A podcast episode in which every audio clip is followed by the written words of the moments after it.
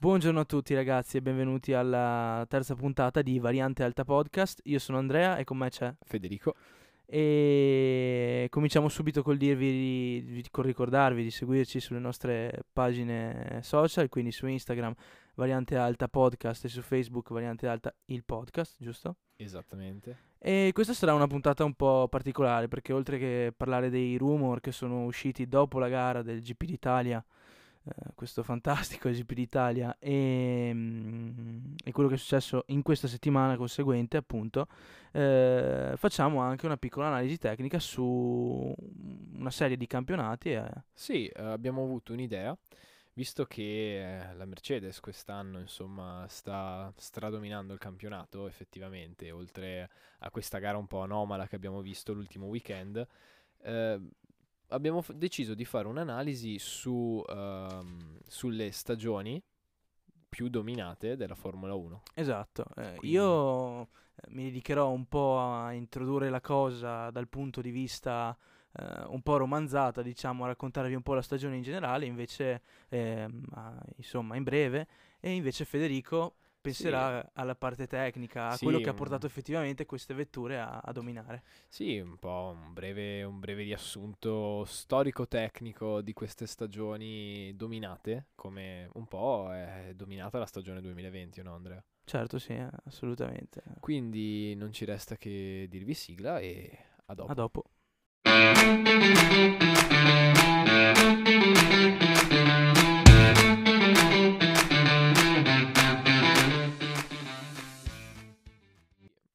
Abbiamo, beh, il criterio di scelta delle, delle stagioni è molto semplice. Partiamo dalle percentuali di, di vittorie sulle gare totali, o no? Sì, esatto. Sì, abbiamo anche fatto insomma un percorso un po' storico, partiamo dal 1988 e arriviamo fino al 2016. Sì. Quindi dai, bando alle ciance e direi Ma niente, allora cominciamo dalla stagione 1988, appunto, la stagione, la grande stagione dove eh, c'è il primo vero e proprio scontro, eh, Senna arriva in, in McLaren, c'è il primo vero e proprio scontro tra quella che è la rivalità più, forse più storica della Formula 1, più, più, più grande della Formula 1, che è appunto eh, Senna-Prost. Ehm, quell'anno il mondiale se lo aggiudica appunto Ayrton Senna che passa dalla Lotus e, e arriva in McLaren e quindi da esordiente con la scuderia si aggiudica il campionato mondiale di quell'anno.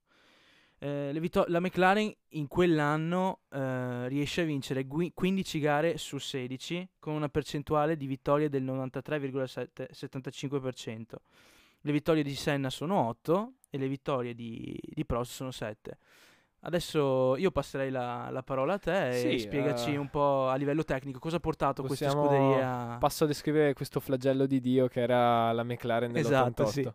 Beh, allora, eh, come, come ho già detto, la McLaren MP44 è la McLaren che corre la stagione 1988, una delle mie automobili di Formula 1 preferite e comunque super iconiche, super conosciute e insomma vera- veramente veramente speciale. È stata progettata dal celebre Gordon Murray e, insieme a Steve Nichols. Ricordiamo che Murray era più un consulente della, della scuderia di Walking, mentre Nichols era il vero e proprio ehm, capo del reparto tecnico della, della scuderia. E ricordiamo inoltre che si è aggiudicata anche 15 delle 16 pole position eh, durante quella stagione. Giusto, sì. E beh, è un'auto storica anche perché è associata molto spesso ai motori turbo. Il concetto di base della macchina è avere un basso baricentro, una sezione frontale ridotta, così da poter massimizzare gli effetti dell'ala posteriore e ridurre al massimo il drag. Quindi avere una macchina molto sofisticata, una macchina è stata una macchina per i tempi molto sofisticata dal punto di vista aerodinamico e anche molto sofisticata dal punto di vista telaistico, perché abbiamo una distribuzione dei pesi veramente bassa, eh, complice il motore che al posto di avere una bancata molto che, che, insomma andava molto in quegli anni una bancata a 90 gradi a una bancata ad 80 gradi atta ancora a ridurre il centro di gravità della vettura e ha anche delle, delle, un sistema di sospensioni molto molto molto sofisticato e ricordiamo è stato anche testato ma mai introdotto eh, nella vettura un sistema di, um, di, sospensioni idrauliche come quello della Williams molto molto discusso della certo, Williams sì. Beh, eh, c'è da dire, c'è poco da dire, insomma, macchina molto ben studiata dal punto di vista aerodinamico, dal punto di vista telaistico, super bilanciata, un motore che sviluppa circa 650 cavalli, ricordiamo un 1.5 turbo, con pressione del turbo però limitata a 2 bar e mezzo in Mm. confronto ai 4 bar del- delle stagioni precedenti. Insomma, tutto ciò, 540 kg di macchina, 650 cavalli, insomma, Sì, eh, capiamo, capiamo bene che, che tipo di bestia poteva rapporto essere. peso-potenza straordinario. C'è da aggiungere anche, no, ehm, leggevo appunto informandomi per quanto riguarda la preparazione di questa puntata, che la McLaren arrivò ai test e già si dimostrò eh, come la vincitrice, cioè effettivamente segnò dei giri record, eh, non si riusciva a stargli dietro coi tempi, nonostante la macchina venne presentata solamente due settimane prima il- venne finita, scusami, solo due settimane prima eh, l'effettiva scesa in pista, no? Sì, sì, chiaro. Beh, comunque c'è da dire che la MP44 nasce come evoluzione della MP43, che non fu fortunata come la sorella Mm. Per motivi di potenza del motore e per altri tipi di complicazioni. Invece eh, il progetto MP44 è stato molto più azzeccato, molto meglio riuscito e è passato alla storia come una delle macchine appunto più, più dominanti della storia della Formula 1. Ricor- Certo. ricordiamo che perse solo il GP d'Italia. Esatto, sì. E- Solo il GP d'Italia e, e tut- perché per un ritiro di Senna Esatto. eh, e, e tutte le altre le vinse appunto Sì. a mani basse tra Prost e Senna se le divisero le vittorie. Sì, è quasi, quasi anche tutte le pole position, Sì. Poi eh, c'è da dire una macchina, a- eh, lasciando perdere quello che è il, il mero, no, il mero, anzi, scusami, l'importantissimo ehm, aspetto eh, tecnico della macchina, ma anche a livello estetico rimane una macchina stupenda, cioè quella livrea bianca e rossa con la scritta Marlboro, nonostante eh, adesso non si possa più correre, insomma, con i loghi delle sigarette, un po' li rimpiangiamo, no? Quei, quei tempi e quelle livree bellissime e soprattutto per quella macchina il, il- la parte superiore a, a culo di bottiglia di Coca-Cola era Sì. stupendo. sì, eh, sono, sono veramente, veramente livree iconiche e io aggiungerei anche la posizione di guida dei, dei piloti di una, vol- una volta negli anni 80 fino quasi agli anni 90 i piloti erano molto alti Sì, e, e venivano proprio molto fuori. Ora, ora la seduta dei piloti è quasi distesa, non è Sì, quasi sì, più una seduta, sono effettivamente distesi. E, e anche quello contribuisce comunque a dare il fascino a- alle, alle vetture del tempo, secondo me. Sì, poi sai cosa mi sorprende tanto quando, quando guardo per esempio gli onboard di, di quegli anni, no? Ehm, adesso i piloti hanno il- il, la testa completamente circondata da quello che, che- che è l'abitacolo, no? Quindi eh, fanno le curve e al massimo se non riescono a Sì, reggere si eh, la, la forza si appoggiano con il casco da una parte. Lì veramente bisognava avere un collo fortissimo Sì, perché sì, sì, eh, vedevi addirittura negli onboard che riuscivano a piegare la testa dalla parte della direzione della curva, cioè a resistere alla forza G che, che veniva, che, che- subivano, insomma, quindi erano veramente eh, atleticamente preparati in modo eccezionale. Sì, sì, poi chiaramente giravano la testa in anticipo proprio per prepararsi Esatto. prima delle curve, insomma, sono, sono cose molto belle da notare, vi invitiamo ad andare a guardare insomma gli onboard, Sì, se, gli se ne trovano su YouTube. Soprattutto pieno. quello- quelli di Senna a Monaco, che insomma è, è come se, se Senna fosse sceso dal cielo quel giorno. Vabbè, comunque passiamo a um, Sì. un'altra stagione. Abbiamo Passiamo, parlato di sospensioni idrauliche. abbiamo- sì, quindi passiamo alla stagione dominata dalla Williams nel 1992. Nel 1992 la Williams ehm, riesce a portare a casa un bottino del 62,5% di vittorie, vincendo 10 gare su 16, eh, sempre con, eh, con Mansell e, e una con Riccardo Patrese. Esatto, beh, allora la Williams corre con la Williams FV14B, che è un'evoluzione della FV14. In realtà comincia la stagione con la FV14, arriva la FV14B eh, dopo, dopo poche gare e la FV14B correrà anche per qualche gara del 1993 comunque. Comunque, eh, insomma, sostanzialmente la FV14B è la macchina principale che la scuderia, eh, della scuderia Williams eh, nella, della stagione 92. E, beh, vuoi, vuoi un po' raccontarci com'è andata questa... Beh, quella st- stagione mm, Mansell comunque ehm, possiamo dire tanto su Mansell, no? Eh, Mansell eh, viene definito come il, un leone perché a livello di sforzo fisico lui era, era un campione nello sforzo fisico, però magari eh, da qualcuno è considerato come un, un po' un campione che è passato in sordina, un campione che ci è andato tante volte vicino e è riuscito a vincerlo solo una volta e forse meritava molto di più. Però in quella stagione Mansell veramente dimostrò anche, grazie ovviamente al mezzo che aveva, eh, del, delle grandi capacità eh, di guida, eh, fortissimo. Tu, tutti erano sbalorditi dal modo che aveva di guidare eh, Mansell in quella stagione. Poi eh, a livello, per esempio, quella rimane una delle, te lo dissi anche tempo fa, rimane una delle mie auto preferite a livello di colorazione, il blu, il bianco, il, l'arancione, cioè livree Williams così er- erano stupende secondo me, rimangono tra le livree più belle che, che si siano mai viste in Formula 1, sì. quelle delle Williams di quegli anni. Que- quella con lo sponsor Canon aveva esatto. quell'anno se non sbaglio. Beh, allora, che dire, uh, beh, F- una, un modello di FV14B, come ah, sì. abbiamo, ne abbiamo parlato, è anche stato comprato da Sebastian Vettel. Sì, proprio la settimana poco, scorsa. Poco fa. Eh, quello col numero 5 di Nigel Mansell. Di Nigel, sì, quindi auto campione del mondo, auto che ha Vettel. Sì, forse dovrebbe usare quella, il Mugello. Eh, non sarebbe male. Comunque... Uh, beh, che dire, perché quest'auto forse i numeri, i numeri non parlano forte tanto quanto l'MP44, però è stata nominata più o meno da, dalla community della Formula 1 l'auto scesa dal cielo, insomma, l'auto aliena. Sì, un, veramente, sì. veramente un'auto, un'auto, fuori dal sì, comune. Diciamo, diciamo che eh, è una di quelle auto che ehm, rientra nell'Olimpo delle auto, cioè sì, non è una una Ferrari del 2007, grande auto per carità, che però eh, dimostrava dei difetti e, e, non vinceva in maniera così dominante. Questa proprio era un'auto eh, che è appunto nell'Olimpo delle vetture, come può essere la macchina di Schumacher del sì. 2002. O... Ricordiamo che eh, l'evo- l'evoluzione è un'evoluzione dell'FV14, come, sì, come esatto. dissi prima, e l'FV14 soffriva molto, molto, molto di problemi Ehm, di problemi di, di, affidabilità. Infatti nel 1991 Mansell sfiorò il mondiale anche perché la Williams non gli diede una macchina uh, molto affidabile e mm. quindi l'FV14B però uh, risolve molti di questi problemi. Allora c'è da dire nasce da uno dei geni ingegneristici della Formula 1 che è Adrian Newey insieme a Patrick Head che è insomma è uno dei firmatari, de, di, è stato firmatario delle macchine Williams fino a poco tempo fa eh, e co-fondatore della, della scuderia insieme a Frank.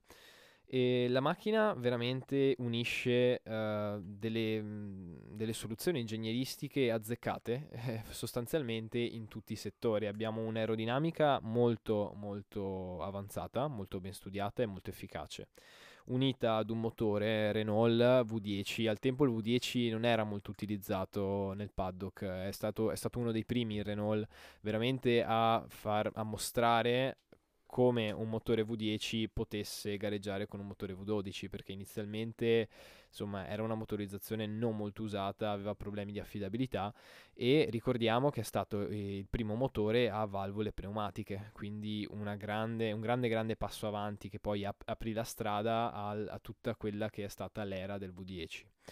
E poi eh, chiaramente eh, c'è, c'è, da ricordare, insomma, il motore era un 3, un 3 litri e 5 V10 a 67 gradi di bancata e l'auto to- totalmente pesava solo c- 505 kg, quindi veramente il motore si pensa potesse fare una potenza tra gli 800 e i 900 cavalli. Quindi capiamo anche qui un rapporto peso-potenza immane, però quello che veramente ha caratterizzato e ha portato in alto questa macchina sono tutti i sistemi elettronici che Williams è stata capace di portare esatto. e, e, di sviluppare. Partiamo dall'ABS, Anti-Braking System, uh, per chi non lo conoscesse, ed è il dispositivo che serve a eh, evitare il bloccaggio delle ruote eh, nel momento in cui avviene la frenata. Abbiamo poi il traction control, che è il controllo di trazione, quindi per non far slittare le, le ruote nel momento in cui acceleriamo fuori dalle curve o, o insomma quando, quando avviene un'accelerazione, insomma. Cambio semiautomatico, anche questo è una grande novità per l'epoca e eh, grande novità, insomma, c'erano già auto con cambio semiautomatico, però eh, comunque con problemi di affidabilità e, e, e, via dicendo. Però la vera e propria chicca di quest'auto sono le sospensioni idrauliche, eh, pneumatiche, eh, automatiche, quindi sospensioni attive, le cosiddette sospensioni attive, che vanno a modificarsi in base a dei sensori, in base alla programmazione delle centraline per adattarsi ad ogni tipo di situazione, quindi andando veramente ad aiutare il pilota nella guida e rendendo praticamente incollata al suolo la macchina. Infatti uh, in un'intervista Nigel Mansell proprio uh, dice dovevi attaccarti alla macchina, perché la macchina andava dove doveva andare, eri te che dovevi seguire certo. lei. Quindi quindi veramente eh, poi si, si, vede anche ad occhio. Sinceramente ho visto parecchie, parecchie, parecchie immagini della macchina in pista rispetto anche alle McLaren, insomma è incollata, è incollata, cioè, c'è, c'è poco da fare. In confronto alle altre auto, è incollata al suolo, non si muove e insomma si capisce perché la chiamavano l'auto aliena, insomma. Girava anche un video no, su, su, YouTube ed è ancora disponibile, credo, dove appunto si vedono in azione proprio da ferme le sospensioni attive dell'auto, no? E si vede appunto l'auto che si sposta su e giù, a destra e a sinistra, e veramente è esplicativo su, su quello che effettivamente era poi quello che potevamo immaginare il comportamento dell'auto in movimento no? e, in, e, in, pista. Sì, sì, chiaramente la pompa idraulica sacrificava un pelo della potenza motore, 5-10 cavalli, si, si pensa, però ha un ritorno in termini di guida che... che surclassavano questa, questa perdita. Ecco. Infatti la FIA non ci mise molto a bandire traction control, ABS, sospensioni attive e, e, qualsiasi cosa. C'è da dire però molto interessante che le prime sospensioni attive nacquero in casa, nacquero in casa Lotus Uh, circa una decina d'anni prima per sopperire ad un problema che era quello uh, delle, uh, dei flussi d'aria sotto il veicolo perché c'era ancora l'effetto suolo mm-hmm. e per sfruttare certo. ancora meglio l'effetto suolo se in Lotus avevano pensato a delle sospensioni idrauliche molto più semplici chiaramente delle sospensioni idrauliche poi portate avanti da Williams che erano delle vere e proprie ca- cambiavano proprio l'assetto dell'auto, mentre le sospensioni Lotus attuavano solo diciamo, l'altezza da su- dal suolo per adattarsi meglio alla pista.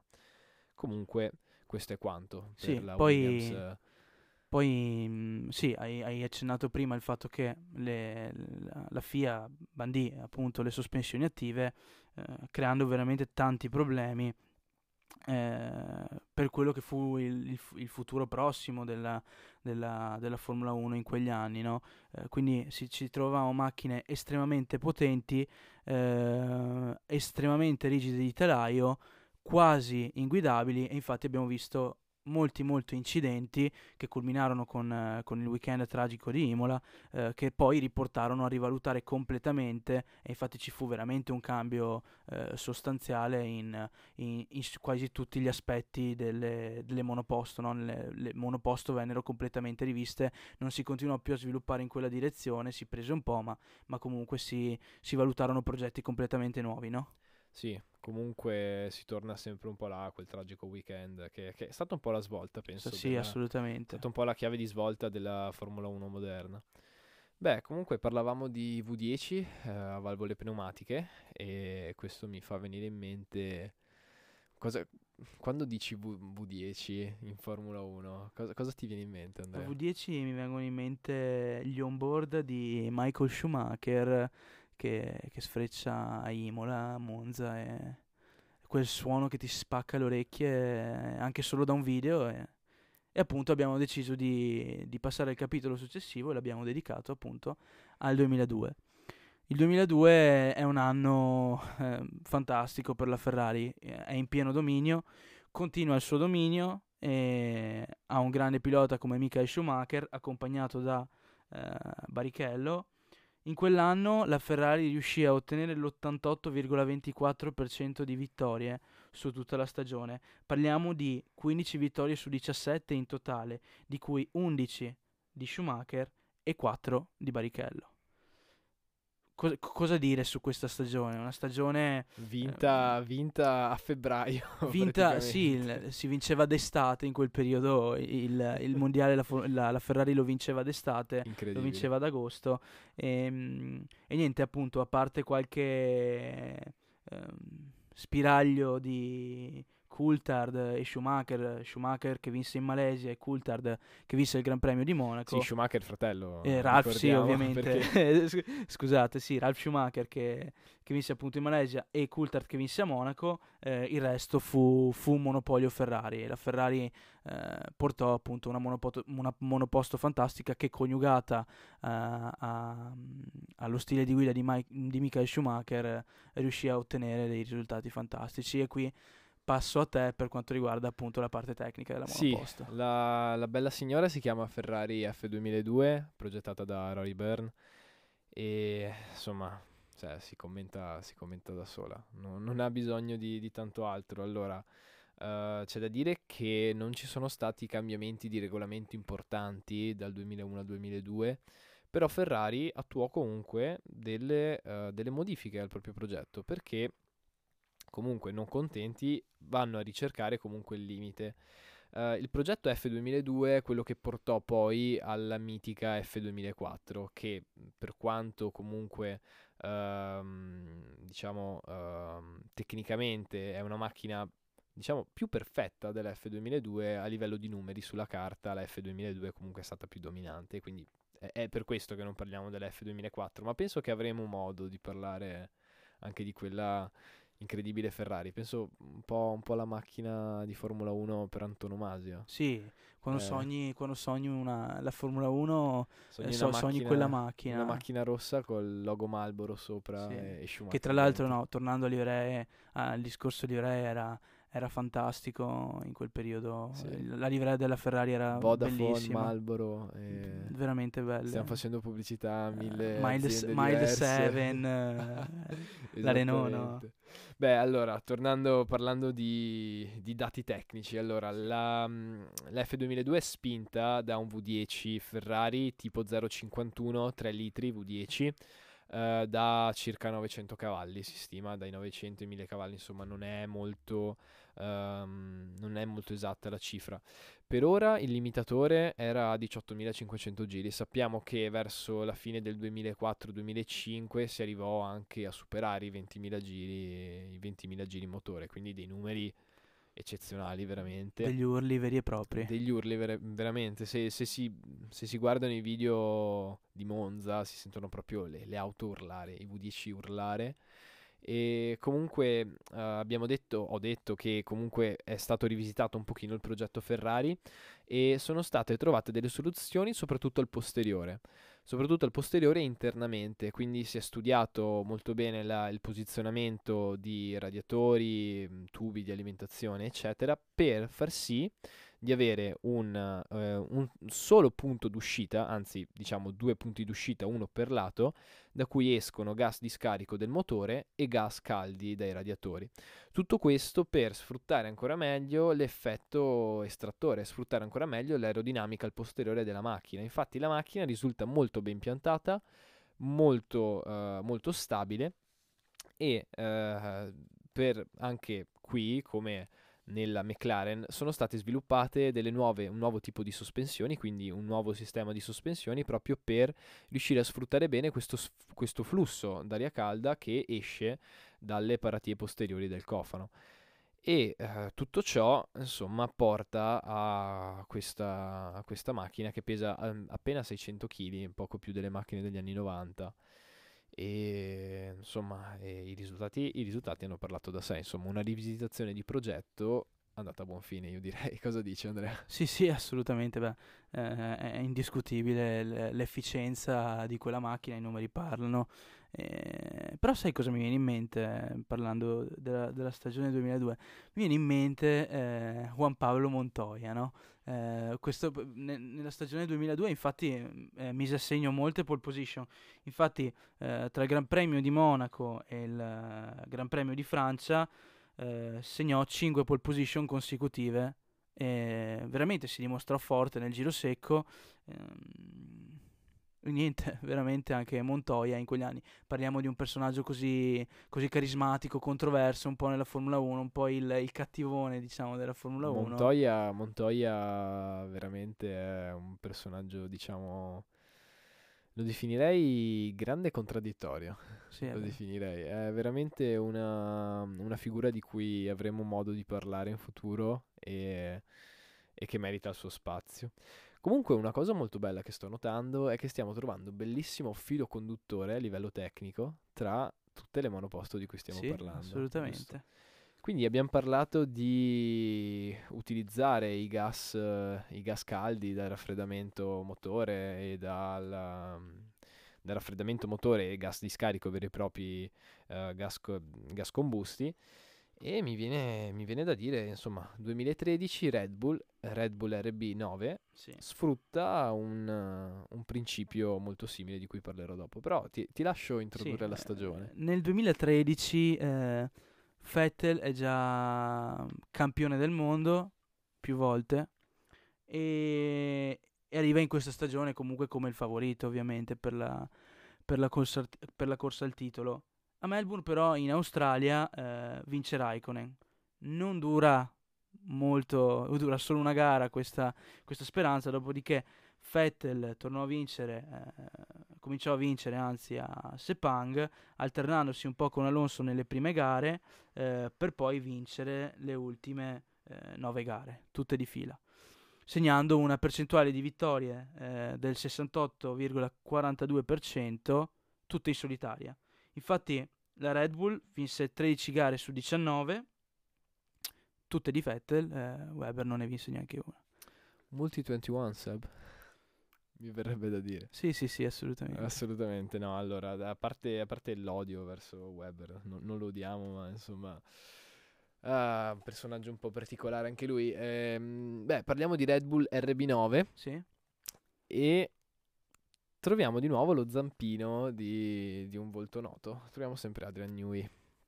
Adrian Newey, eh, capo progettista della macchina. certo. E eh, sempre, come ho detto prima, troviamo un filo conduttore rispetto alle, alle automobili precedenti e sempre qui abbiamo un- una grande focalizzazione al retrotreno. Già nei test invernali eh, la Red Bull si focalizzò tantissimo soprattutto sull'estrattore posteriore e soprattutto su eh, massimizzare gli effetti dei flussi d'aria al retrotreno. Infatti eh, ci sono tantissime immagini in cui eh, Red Bull praticamente testa solo ed unicamente pezzi di, di carrozzeria al, posteriore per vedere co- cosa funziona meglio e, e così via. Allora, parlando della RB9 e motore Renault RS27 2013, un V8 da 2.4 litri e anche qua la, la linea rossa arriva sui 18-19 mila giri, anche qui insomma giri, Siamo giri- alti. giri impressionanti, siamo veramente alti.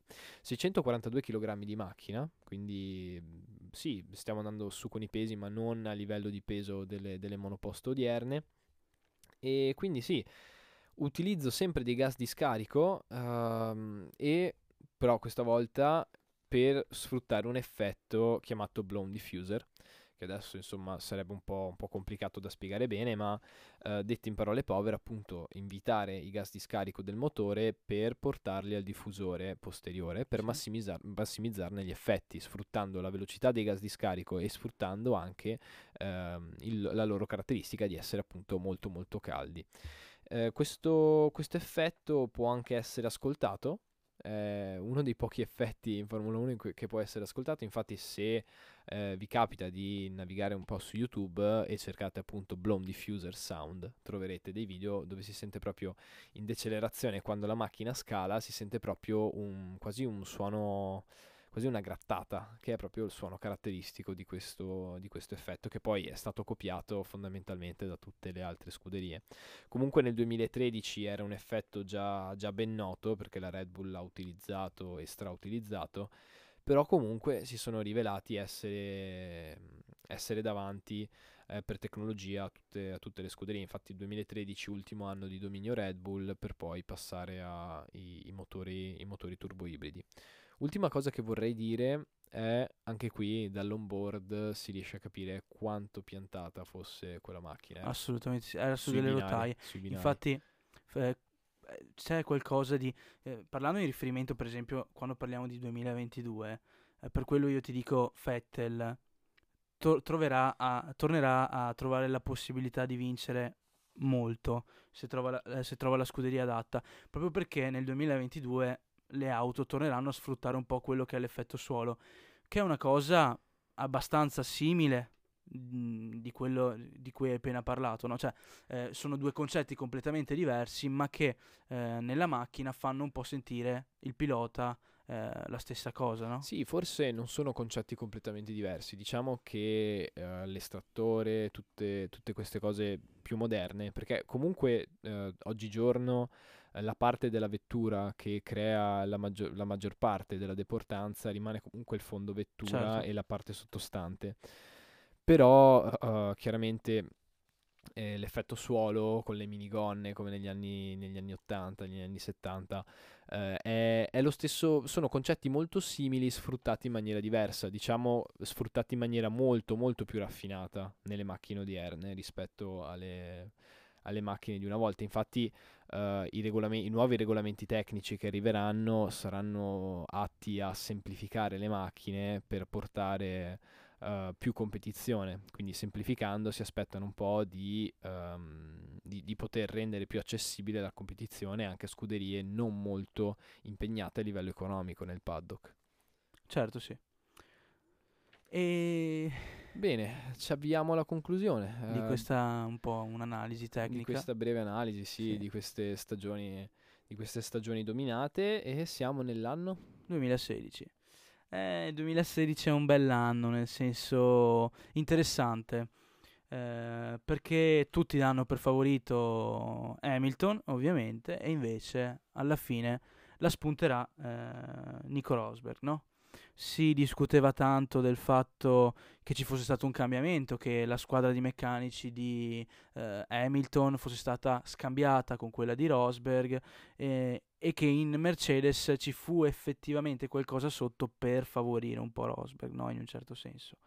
Beh, comunque sta di fatto che nel 2016 la Mercedes riuscì a vincere 19 gare su 21 con una percentuale di vittorie del 90,48%, ma di cosa stiamo parlando? E ricordiamo comunque che le pole sono state addirittura di più, sono 20 su 21 pole Mamma position. mia, tremendo. 20 su 21 pole position, cioè sono numeri... La cosa strana però è che eh, Rosberg, eh, beh, innanzitutto possiamo dire che Rosberg assieme alla coppia di padre e figlio Hill eh, e Rosberg, che Rosberg e Nico sono le, le, uniche due coppie appunto di genitore e figlio ad aver vinto un, un titolo mondiale finora. E Rosberg eh, quell'anno vinse 9 gare su 21, Hamilton ne vinse di più però, nonostante il fatto, non, nonostante questo non riuscì a portare ehm, a casa il titolo con 10 vittorie su 21. Ehm, siamo, se, questa, quella è stata una stagione veramente, a parte per, il, per, eh, per, la vittoria di Rosberg, insomma per i duelli tra le Mercedes, ma fu una stagione eh, della monotonia, no? vedevamo sempre solo vincere le Mercedes, a parte per la vittoria di Verstappen in Spagna quando le Mercedes fecero Arachiri. E, ehm, e, quindi dai, parlaci un po' di quelle che, che effettivamente era l'arma vincente della, sì, della prima. Prima però volevo fare una piccolissima aggiunta al tuo, al tuo discorso. no, voglio dire, comunque noi l'abbiamo vissuta questa stagione 2016 da spettatori. Sì. Ok, perché eh, siamo riusciti a vederla. Una stagione come ad esempio la stagione 1988 non l'abbiamo vista. No, è vero. E io mi chiedo, noi magari pensiamo alla stagione 1988 come questa cavalcata epica dei ragazzi della McLaren mm. a conquistarsi la stagione.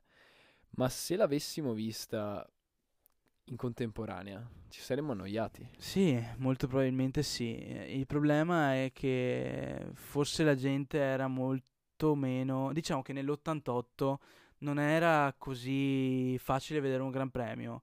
Eh, per le inquadrature, per, uh, per, la possibilità che c'era di trovare in quegli anni, cioè c'era, c'era, una grande possibilità, ma molto meno di adesso, di seguire la Formula 1, trovare un televisore in giro che facesse vedere la Formula 1, ecco. Quindi al massimo uno non guardava il Gran Premio, seguiva la Formula 1, leggeva nel giornale il lunedì che aveva vinto di nuovo Senna e diceva, ah vabbè, ha vinto solo Senna. Di nuovo Senna. Qui invece ne siamo un po' noi che seguiamo ogni Gran Premio la domenica, no? Eh, seguiamo ogni Gran Premio la domenica, siamo lì due ore incollati alla televisione e alla fine diciamo, però questa è stata proprio una gara di Sì, forse siamo un po' in carenza. Siamo, Siamo- siamo- siamo bombardati di, questa- di di questo seguire la, la Formula 1 che ormai ci sembra che tutte le gare siano uguali. Sì. Beh, tecnicamente la Mercedes porta un'automobile molto simile a quella dell'anno prima, perché non presenta sostanziali differenze, è soltanto una rivisitazione di progetto per andare a cercare nuovi margini e ci sono riusciti bene. La macchina è progettata da Aldo Costa, Jeff Willis e Paddy Lowe e ehm, porta eh, alla vittoria il nostro Nico Rosberg attraverso delle, delle- delle modifiche sostanzialmente nella parte interna dell'auto, dentro al cofano.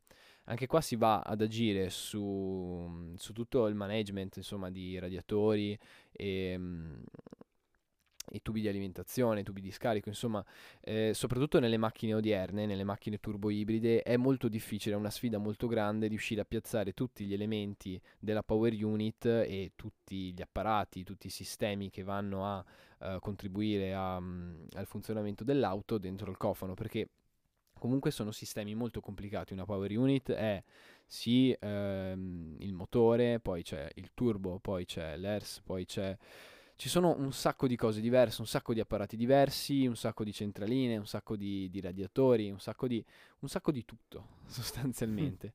E quindi il management diventa veramente una sfida importante, soprattutto per avere lo spazio per costruire ehm, tutti gli apparati aerodinamici. Quindi se abbiamo delle pance eh, del cofano, abbiamo delle bocche radiatore troppo grandi, troppo eh, invasive, vanno a rovinare tutto quello che è lo studio aerodinamico. Quindi eh, attraverso una sofisticata aerodinamica, ehm, quindi scusatemi, attraverso un sofisticato studio degli elementi interni si può, hanno potuto sviluppare un'aerodinamica molto molto sofisticata e molto molto azzeccata. E soprattutto, soprattutto nella zona del fondo vettura, chiaramente se noi andiamo ad occupare troppo il fondo vettura non riusciamo a fare ad esempio delle scanalature dove ci servono e insomma sono discorsi un po', un, un po' complicati, però sostanzialmente eh, sono andati ad agire sul reparto aerodinamico e sul reparto eh, di, di gestione interna della, della vettura. Sono circa 1000 cavalli di macchina su 702 kg, chiaramente 1000 cavalli di picco, perché abbiamo dei motori elettrici che vanno ad Certo. aiutare il motore 1.6, ehm, 1.6 turbo che hanno queste, queste auto. Chiaramente eh, una macchina super azzeccata, è andata fortissimo e eh, ci tengo anche a ricordare che eh, tecnicamente in questo momento le automobili di Formula 1 sono al loro picco di, di tecnologia, almeno per quanto riguarda la eh, parte di sfruttamento energetico. Eh, si sente molto parlare insomma di V10, V12 e basti pensare che hanno un rendimento, i, i motori almeno di, di quelle automobili hanno un rendimento circa del 20, 20 alto 30%, mentre ora andiamo a sfruttare il 50% dell'energia, dell'energia totale. Quindi, detto in parole veramente povere, della benzina che noi davamo una volta alle macchine di Formula 1, solo il 30% eh, creava potenza e arrivava alle ruote, ora arriviamo al 50%. eh, al 50%, insomma, sono numeri, sono numeri veramente alti e, e un passo avanti enorme dal punto di vista termodinamico. Quindi, sì, macchine se vogliamo meno, meno rumorose, meno, meno scattose, meno, meno, meno affascinanti forse dal punto di vista dello spettatore, ma tecnicamente siamo davanti a dei veri e propri capolavori. E la Sì. Mercedes del 2016, la W07, non, non- non fa eccezione. Sì, sì, era un, un capolavoro di macchina. Poi quella stagione, nonostante diciamo la grande noia, ehm, comunque fu interessante vedere il duello, no? Rosberg, Hamilton, nel senso che se le suonarono, no? Sì, Eh, alla fine Rosberg, eh, che è un gran campione, eh, un gran pilota, eh, tanti dicono non all'altezza di, di Hamilton, riuscì a batterlo, ma alla fine di quella stagione, come lui stesso disse, ehm, arrivò sfinito, arrivò sfiancato, senza proprio energie di idee. Eh, addirittura nell'ultima gara, nell'ultimo GP, aveva, eh, diceva il piede che tremava quando premeva sull'acceleratore da quanto era agitato, da quanto era provato psicologicamente e pensava di non riuscire ad accelerare più. E alla fine riuscì, ci ricordiamo tutti quel, quel team radio a sua moglie, fantastico, quella liberazione, quel, quel portarsi a casa un mondiale così faticato dopo, dopo anni di gavetta, dopo, dopo anni in cui pers- perse continuamente il mondiale con Hamilton, alla fine riuscì a portare a casa quello che era un risultato eccezionale, però a fine stagione si ritirò. Esattamente. Adesso vi lasciamo un attimo con un quesito un po', prov- un po provocatorio. La Mercedes del 2020 uh, eh, arriverà o non arriverà nell'Olimpo delle monoposto a Formula 1? Cosa, cosa ne pensi Andrea? Arriverà ah, sicuramente. Cioè, abbiamo visto, nonost- nonostante vabbè, l'ultima gara che hanno avuto dei problemi, Hamilton ha commesso degli errori, la squadra stessa ha commesso degli errori, ma comunque eh, a livello di monoposto ci sono, anche togliendo il party mode eh, a Monza, abbiamo visto effettivamente che in, in qualifica sono su un altro pianeta. Eh, veramente rimane una delle, delle auto eh, meglio costruite, studiate meglio forse dal punto di vista tecnico, no? non, ah, solo DAS, sì, non solo DAS, sì. ma eh, tutto quello che c'è dietro, la perfezione, la, il comportamento della macchina, anche in mano a qualsiasi pilota, sia Hamilton, perché puoi dire Hamilton effettivamente la guida bene, ma Hamilton di Bottas, eh, anche lui è molto discusso, è un pilota magari non all'altezza, ma anche lui effettivamente la guida benissimo, la porta a dei livelli fantastici, no? Sì. E... Tu invece cosa, cosa dici? Io dirò, lo dirò alla fine del 2020. Sinceramente, insomma, comunque la Mercedes è già passata alla storia tecnicamente parlando. Sì, con l'auto del 2016, se fa la doppietta, tanto di cappello, poco, poco da fare. Certo. Sono, sono, i più forti in questo momento. Beh, mi hai parlato di Monza. Monza abbiamo visto una super, super, super gara. Eh sì. Piena di colpi di scena. Piena di colpi di scena. Abbiamo visto un podio assurdo. Vittoria di Gasly, seconda vittoria della Toro Rosso, eh, um, Alfa Tauri. Scusate, mi confondo. E, e, e sempre in, in, terra italiana, eh, a, casa, a, casa, loro, a casa nostra, e sempre a Monza, ecco, no? Quindi vincono il loro secondo Gran Premio, lo vincono a Monza come il primo nel 2008 con Vettel. Esatto. Eh, Gasly, eh, che ha dimostrato, ha fatto una grande prova di forza e effettivamente viaggiava molto eh, in gara. Sainz eh, gli ha messo il fiato sul collo. Stroll, sì, è riuscito a fare il podio.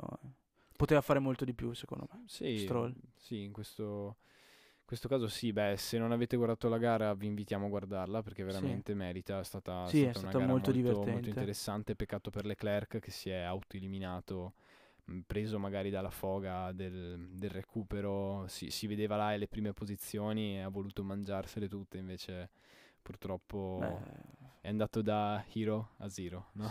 Esatto, come, come sì, si, come, si, come si suol dire. E quindi, e quindi poi, così. poi abbiamo visto no, anche l'errore che c'è stato al muretto Mercedes, far rientrare Hamilton quando la pit lane era chiusa, eh, i 10 secondi di penalità che gli hanno fracassato la gara praticamente, quindi sì, è stata veramente è stata una bella gara, interessante, mm, a, a, merita di essere vista, ci sono tante gare che meritano di non essere viste. Ehm, Invece questa merita veramente di essere vista. Sì, purtroppo è brutto, eh, è brutto dirlo, però ormai le gare che emozionano veramente, piene di colpi di scena, sono solo quelle eh, in cui vediamo safety car, errori, esatto. errori Mercedes o comunque cose, cose molto molto grandi. Però, però bene, io, io, speravo per Sainz sinceramente. Ho sempre, sì, sì, era, speravo che Sainz prendesse Gasly, non, non, perché Gasly mi stia particolarmente antipatico, è lungi da me, ma semplicemente perché si vedeva che la voleva con la vittoria. L'ha anche detto in un team radio. Sì, sarebbe stato... Sì, eh, sarebbe stato bello eh, vincesse Sainz, insomma, eh, fa- ha- anche lui ha fatto un podio, gli manca solo la vittoria, insomma, eh, perché alla fine arriverà, arriverà, in Ferrari se continua così, insomma, eh, senza non aver vinto neanche una gara, ecco. E in Ferrari non è che vincerà molto. No, eh, d- dal prossimo anno sicuramente no. Però ecco, anche parlando del discorso Ferrari, no? a parte eh, là, il, il, gli evidenti problemi che aveva sulla vettura Leclerc che l'hanno portato a, a fare quell'incidente, ma anche i problemi che ha, che ha avuto Vettel, eh, brake failure, no? eh, ad andare dritto alla prima variante, ecco. Eh, ci fa pensare ci... un po', se fossimo stati alla prima curva di Monaco, cosa sarebbe successo? Sì, ma anche all'uscita, come ti ho detto, della, della, della, all'entrata della parabolica, eh, ricordiamo che lì è morto Jochen Rindt, eh, effettivamente un impatto a quella velocità, eh, nonostante la sicurezza di adesso, comunque può sempre essere qualcosa eh, di, di, di, importante. Ecco. Sì, prendere il muro a 260 all'ora, sì. 270, 280 all'ora, insomma è un...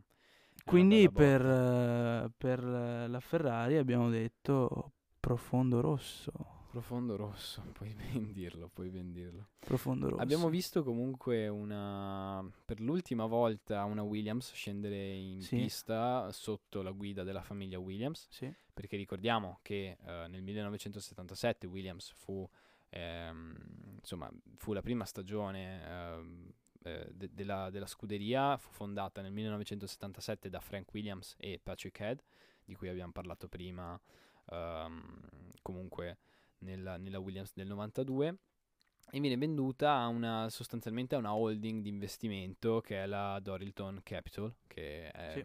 statunitense, eh, insomma una holding di investimento, quindi sostanzialmente la Williams rimarrà Williams, a parte, la, a parte, parte per Claire che non sarà più a capo, eh, le, le, persone rimarranno le stesse, le strutture rimarranno le stesse, la direzione probabilmente verrà un po' rimescolata, un po', un po rivisitata, però eh, sostanzialmente abbiamo solo dei fondi nuovi. Sì. Cambiano i fondi, però eh, la, la, squadra rimane sempre quella. Sì, possiamo dire che entra in campo una Williams eh, gestita da forse chi non ha vera passione per la Formula 1, no? Eh, ultimamente si parla tanto di Formula 1 come una questione eh, per fare tanti soldi, per investire, per, eh, per far guadagnare ancora di più un'azienda. Penso questo sia il caso, insomma, eh, è una holding americana, non penso abbia interessi eh, storici o motivi eh, di legame, di cuore, insomma, la Williams, penso sia semplicemente una mossa strategica e, e, e, di guadagno, tu non trovi? Sì, beh, chiaramente, probabilmente Claire si sarà trovata davanti alla situazione di dire oh qua chiudo baracca e prendo tutto e vado a farle e vado a fare la barista o, o vendo la, la, scuderia e, se, secondo me ha fatto la cosa migliore. È una scuderia che ha tanto, ha dato tanto alla Formula 1 Assolutamente. E, ed è giusto che rimanga nel paddock ed è giusto che rimanga con il nome Williams, però eh, non tutto dura per sempre. No. Eh, poi l'apporto appunto, come hai detto tu, storico che hanno dato a questo sport è, è tremendo. Abbiamo parlato della stagione del 92 ad esempio, ma ehm, tante altre stagioni in cui la Williams ha vinto, ha vinto campionati, ha avuto piloti fantastici, eh, anche Senna, Prost sono, sono stati in Williams. Ha scritto, ha scritto la storia. Ha scritto la storia e, e niente, cre- crea un grande dispiacere vedere effettivamente la famiglia Williams eh, andare però è la fine di un capitolo, ci saranno tante altre fine, tra tanti altri finali, insomma, per, per tante altre cose, però noi li ricordiamo come li, li, chiamava Enzo Ferrari i primi dei garagisti. I primi dei garagisti, chiaramente non avevano motore, non avevano niente secondo lui, erano esatto, solo dei garagisti. dei garagisti. Beh, eh, che dire, parlando di Enzo Ferrari, mi viene in mente una cosa molto importante che c'è questo, questo weekend. Allora, vediamo intanto una nuova pista per la Formula 1. Mai corsa una gara in questa, in questa pista. Sì. Parliamo del Mugello, siamo in Toscana, GP della Toscana verrà chiamato. Ferrari 1000. E Ferrari, esatto, Ferrari 1000 a commemorare il millesimo Gran Premio della Rossa. Sì. Quindi per quello mi sono agganciato ad Enzo Ferrari. Partiamo da Enzo Ferrari e arriviamo fino ad oggi. Mille Gran Premi corsi dalla scuderia di Maranello. Io penso che sia un avvenimento che purtroppo, purtroppo non ci saranno molti tifosi. No. Però mi immagino solo che, che festa poteva venire fuori in un, in tempi, in tempi normali, in tempi non di Covid. Beh, sarebbe stato stupendo vedere eh, se fosse successo nel 2018, no? una stagione in cui eh, le Ferrari andavano. Esatto. Effettivamente sarebbe stato, ma anche già l'anno scorso. Sì, anche, no? anche la scorsa, infatti stavo proprio per dirti, anche la scorsa Effettivamente stagione. sarebbe stato, vedere, beh, sarebbe stato bello vedere un- una Ferrari lì a giocarsela per vincere il millesimo Gran Premio a cui partecipa. Ma niente, mh, cosa c'è da dire su questo Gran Premio? Beh, che la, la Ferrari cambierà colore. Sì, Cambierà colore e tornerà a usare solo per questo Gran Premio appunto il colore delle Ferrari originali eh, del 1950, il colore che, che- che montavano nel, nel Mondiale del 1950 e, e niente, sarà un rosso un po' più amaranto, un po' una livrea rivista, le tute riviste, sì, un questa colore, tonalità più scura di rosso. un ecco. colore quasi, quasi alfa, direi io. Sì, Molto, sì, molto, molto tendente al rosso Alfa Romeo, Sì. rosso amaranto, molto molto amaranto, esatto, è quel... Sì. E beh, personalmente a me non, sì, insomma, non dispiace. Non- mi piace più del colore rosso un po' scarno che hanno ora, sinceramente. Ma a me in realtà piace molto, devo dire. Quello che, che usano in questo momento. ah, Eh, però sì, vediamo. Aspettiamo di vederla effettivamente sotto i raggi del sole in pista come... sì, come sì, sarà? mm, pi- piuttosto del colore mi piacerebbe tanto parlare di quante vittorie fa la Ferrari, però per il momento dobbiamo accontentarci del colore. Beh, ma allora, scusa, ci, ci resta solo da parlare di una cosa sola, una notizia bomba. Notizia bomba che è uscita eh, pochi minuti fa, appunto l'ha, pu- l'ha pubblicata qualche ora fa eh, la, la Formula 1 sul- sulla pagina Instagram e a fine stagione eh, Sergio Perez eh, lascerà la Racing Point. Scelta la Racing Point, quella che diventerà Aston Martin, quella che ricordiamo. diventerà Aston Martin perché Ceco viene bidonato dalla, dalla, dalla Aston Martin perché? Per perché- te, io so che per te c'è solo un Per motivo. me, per me c'è solo c'è l'unico motivo che può essere è perché c'è già un contratto firmato e molto probabilmente è quello di Sebastian Vettel Sì, al momento forse è la cosa più, più, più facile da pensare, sicuramente. sicuramente sì Però, però stiamo a vedere. Non, non escluderei dei colpi di scena ulteriori. Eh. sì vediamo nei prossimi giorni ma alla fine l'unico svincolato che può valere ancora è effettivamente. Vettel, eh, alla fine parlavamo nella scorsa puntata di un Hamilton, eccetera, però non credo alla fine, penso alla fine andrà a Vettel. Beh, sorprendente Però, però comunque. alla fine pensaci, non è che forse un Hamilton lì in Aston Martin per, per poi, per poi prendere un Vettel in Mercedes? Però pensa un attimo, Andrea. Tu mettiti nei panni di Hamilton. C'è un altro, eh, un'altra stagione. Tu stai correndo su una macchina che è aliena. ok? Sì, sei, sì, un sì, secondo, sei un secondo abbondante sotto la concorrenza in qualifica. E la prossima stagione non ci sono cambiamenti di regolamento. Tu, Hamilton, cambieresti scuderia? Ah no, beh, è chiaro, ma non so, sai, eh, alla fine non si può, no- non si può mai sapere al 100% su queste cose, no? Possiamo dire un 80% rimarrà in Mercedes, un 20% eh, resterà in, eh, in, eh, resterà in Mercedes, 80% resterà in Mercedes, un 20% eh, andrà in, in, in Aston Martin, ma, Eh, secondo me va in AS. Dopo non lo so. ma può essere, no? Potrebbe andare in AS. Ma sì, ma no, sai, se adesso con, il con tutti pilota- questi soldi che stanno entrando, addirittura in Williams potrebbe Non lo andare. so, forse secondo me va a fare il pilota di simulatore in AS. Sì. non lo so, magari... Oppure a testare direttamente in Dallara il loro simulatore. Sì, in fa, Formula fa 2. da, fa da le for- capo, come si chiamano, da, da trainer, no? Sì, Eh, sì. La gente che viene là dice eh, voglio provare il simulatore, eh? Va bene, c'è Lewis Hamilton che ve lo insegna, a parte gli scherzi, eh, ragazzi, qui qu- questa è una bella bomba, eh? Sì, perché Perez... è un po' un eh, grattacapo adesso capire che cosa può succedere. Cosa può succedere effettivamente non si sa. Vedremo, dai, vedremo nei prossimi Sì, giorni. forse, forse la cosa più ovvia, come, come abbiamo detto, è Vettel. Poi non, non lo si sa. E niente, questo è sostanzialmente tutto. Poi, ok, c'è un- una piccolissima notizia della settimana scorsa. Renault cambierà nome in Alpine. Probabilmente devono sponsorizzare, che chiaramente per chi non lo conoscesse Alpine è un nome storico, abbastanza storico della, del mondo dell'automobile, non solo Sì. della Formula 1, anzi forse in Formula 1 No, non è non mai... credo mai non è mai, non è mai entrato il nome Alpine e è il marchio più sportivo, diciamo, del, Sì, del Renault. marchio Renault. Sì, è come dire è, il preparatore Sì, della, della sì, Renault. è È, come dire AMG, AMG, AMG esatto, la della, Mercedes. della Mercedes. eh, E so- sostanzialmente mol- molto probabilmente usciranno dei modelli sportivi da Alpine e sarà una mossa di marketing. sì, vediamo. Però comunque avranno Alonso, avranno Ocon. eh, l- Sì. gli- l- chi c'è dietro no- no- no, non cambierà non cambia, niente, non cambia solo il nome alla fine. niente. No, cambia solo esatto. il nome. Sarebbe sta- stato bello effettivamente chiamarla, secondo me, eh, Renault Alpine. Sì, sarebbe stato anche molto più sensato secondo me, Sì. perché ormai Renault è dal 2016 che è nel paddock, Sì. insomma si è fatto un nome e, e anche un'immagine, perché io penso molto che eh, gli sponsor cerchino un'immagine, perché molte persone dicono, eh ma perché la Racing Point è rosa? Ragazzi, il rosa viene fuori dal pack, no? Cioè se tu vedi tutto il pacchetto sì, sì, di macchine, sì. il rosa lo riconosci. Come secondo me anche il nome Renault e l'immagine Renault ormai si era fatta conoscere, quel nero e giallo che, Mhm. che girava per la pista. Adesso che vogliono cambiare nome, cambiare di nuovo eh, anche colorazioni, ho, Sì, ho letto... perché sarà sul blu per richiamare la sì, bandiera francese. Esatto.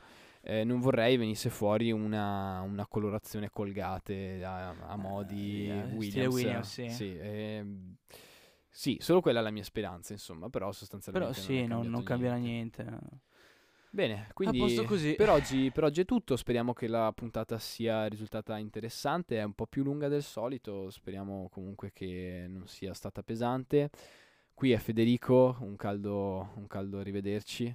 E qui Andrea, vi saluto anch'io. E mi raccomando, seguiteci Variante Alta Podcast Instagram, Variante Alta due punti il podcast Su Facebook. su Facebook. E niente ragazzi, buona, buona continuazione. Noi ci sentiamo la prossima, eh, la prossima settimana. Ciao. Sì, dopo il GP del Mugello. Ci vediamo lì. Ciao.